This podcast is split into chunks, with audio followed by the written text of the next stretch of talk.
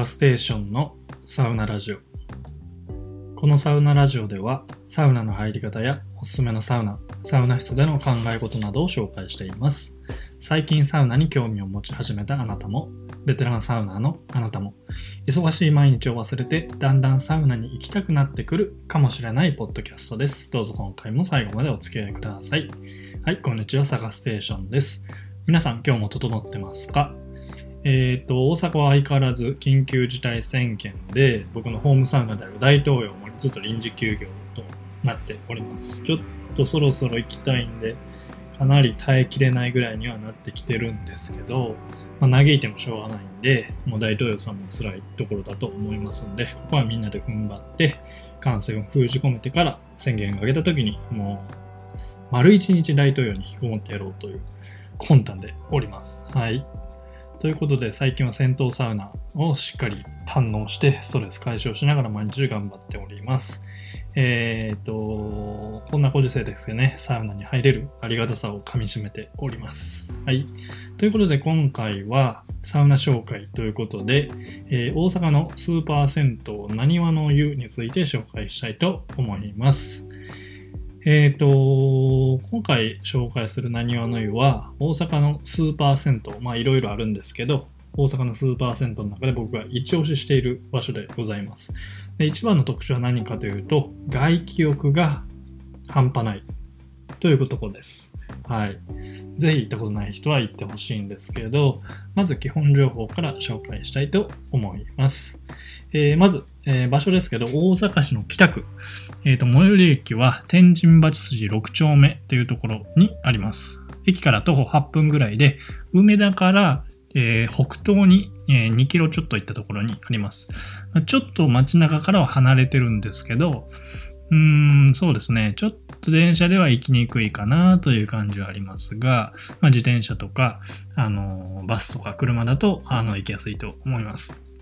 はい。で、営業時間は平日は朝の10時から、えー、夜の25時、土日は朝8時から夜の25時となってます。えー、土日は朝風呂もしっかりできますので、ここは嬉しいポイントだと思います。で、えっと、地上8階にあるスーパー銭湯です。えっと、1階にパチンコが入ってて、飲食店とかが入ってて、2階から7階は何なんですかね？駐車場、立体駐車場になってんのかな？ちょっと8階しかいつも行ったことないんでわかんないですけど、まあ、とにかく建物の8階にあるスーパー銭湯で、露天風呂は屋上みたいになってて、かなり外が開けてる感じです。で、伊丹空港に着陸する飛行機の航路がちょうど上を通っていて、結構次から次へと飛行機が来るんで、飛行機のお腹を見ながらあの露天風呂に入るっていうこともできます。乗り物好きの男子としてはすごく嬉しいポイントです。で料金は大人800円、小学生が400円となってます。で、PayPay も使うことができます。えっ、ー、と、浴室はシャンプー類はありますが、タオルはないので持参する必要があります。で結構大きなスーパー銭湯でお風呂の種類もすごく豊富で温度もいろいろあるのであの好みのあのお風呂があると思います。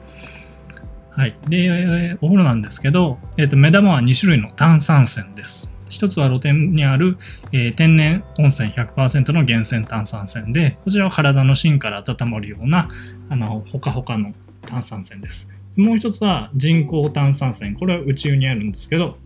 こちらは37度ほどとぬるめの温度設定で、あのずっと入ってられるような気持ちよさです。結構銭湯だと厚めの炭酸泉っていうのが多い印象なんですけどそことは違って個人的にはこのぬるめの炭酸泉っていうのがいつもあの好きで入っております。おすすめです。で他にも広いメインのお風呂とかジェットバスとか、えー、壺湯寝湯腰掛け湯岩風呂などたくさんお風呂の種類がございます。はい。でサウナは2種類ありまして40人ぐらい入れるあの圧巻のタワーサウナ遠赤外線のサウナとえっ、ー、と、塩サウナがあります。メインのサウナの方はよく野球やってますね。えっ、ー、と、結構人もたくさんいて、なんですけど、結構大きいサウナなんで、まあ、なんていうか、そんなに窮屈感はないですね。人が多くても、まあ、広々楽しめるような感じです。で、暑さは、そうですね、まあ、普通の温度といえば普通の温度なんですけど、まあ大体90度ぐらいのドライサウナ。塩サウナの方は大体50度ぐらいの、え、塩サウナ、ミストサウナとなっています。はい。なんでまあ、サウナは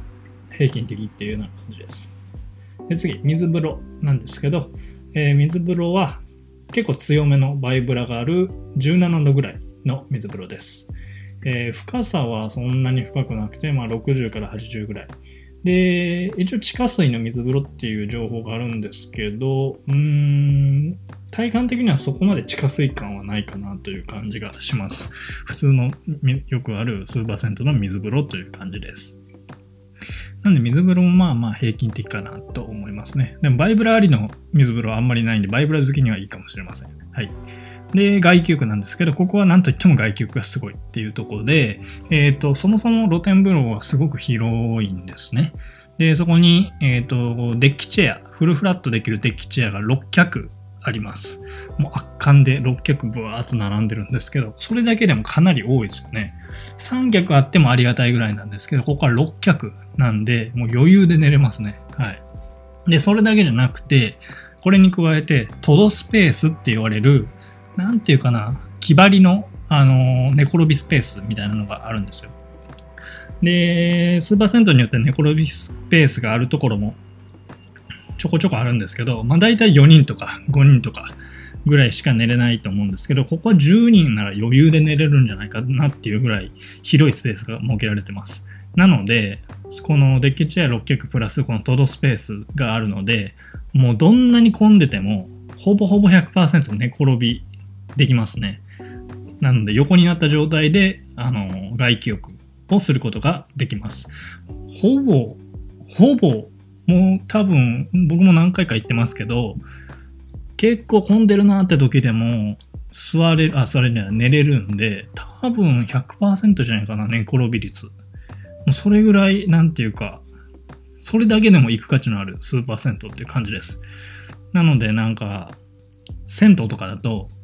あの、外気浴すらできないとか、もちろん横になることなんて絶対できないみたいな ところも多いんで、まあ、渋々脱衣所であの休憩することとかもありますけど、そういうのにちょっと、なんか、たまには寝転びたいなみたいな時は、僕はよくここに行きますね。100%寝れるんで、もう、整い率もかなり高いです。なんで、サウナ水風呂はまあ普通ぐらいなんですけど、ここは外気浴がめちゃくちゃ半端ない。で、しかも、露天はかなり空が広いので飛行機を眺めたりすることもできますし星空を眺めることもできます。で昼間行ったら青空を大空を眺めることもできますんで結構気持ちよく外気浴することができます。まさに整い間違いなしだと思います。でそれ以外にもあの内湯外湯に整い室がたくさんあったりあの、ネ湯とか腰掛け湯とかもあるんで、結構休憩のバリエーションは、あの、幅広くたくさんあるような感じです。はい。結構サウナとか水風呂がめっちゃいいのに、休憩微妙っていうサウナってあると思うんですけど、それとは逆で、結構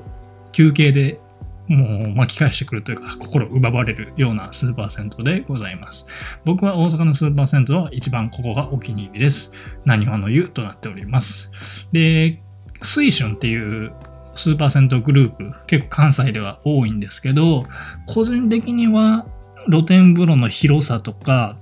お風呂の種類の多さとか、この外気浴の質の高さっていう意味で、何話の湯が勝ってるんじゃないかなと思います。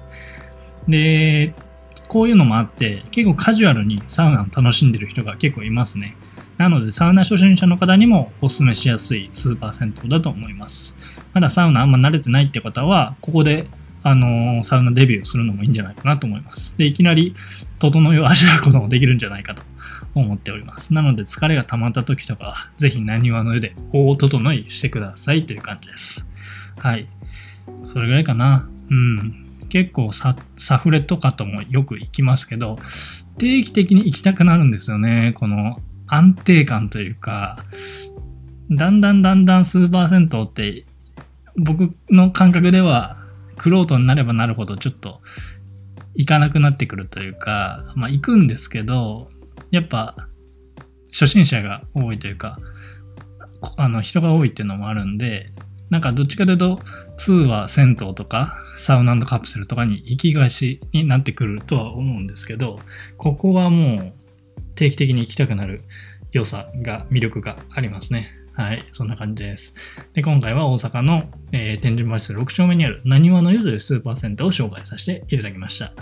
あのー、サウナの方でも、まだサウナに行ったことない、これからハマりたいという人にもおすすめの銭湯になっておりますので、まあ、大阪の方とか関西の方はぜひ行ってみてください。ということで、今回は以上です。皆さん、良い整いを。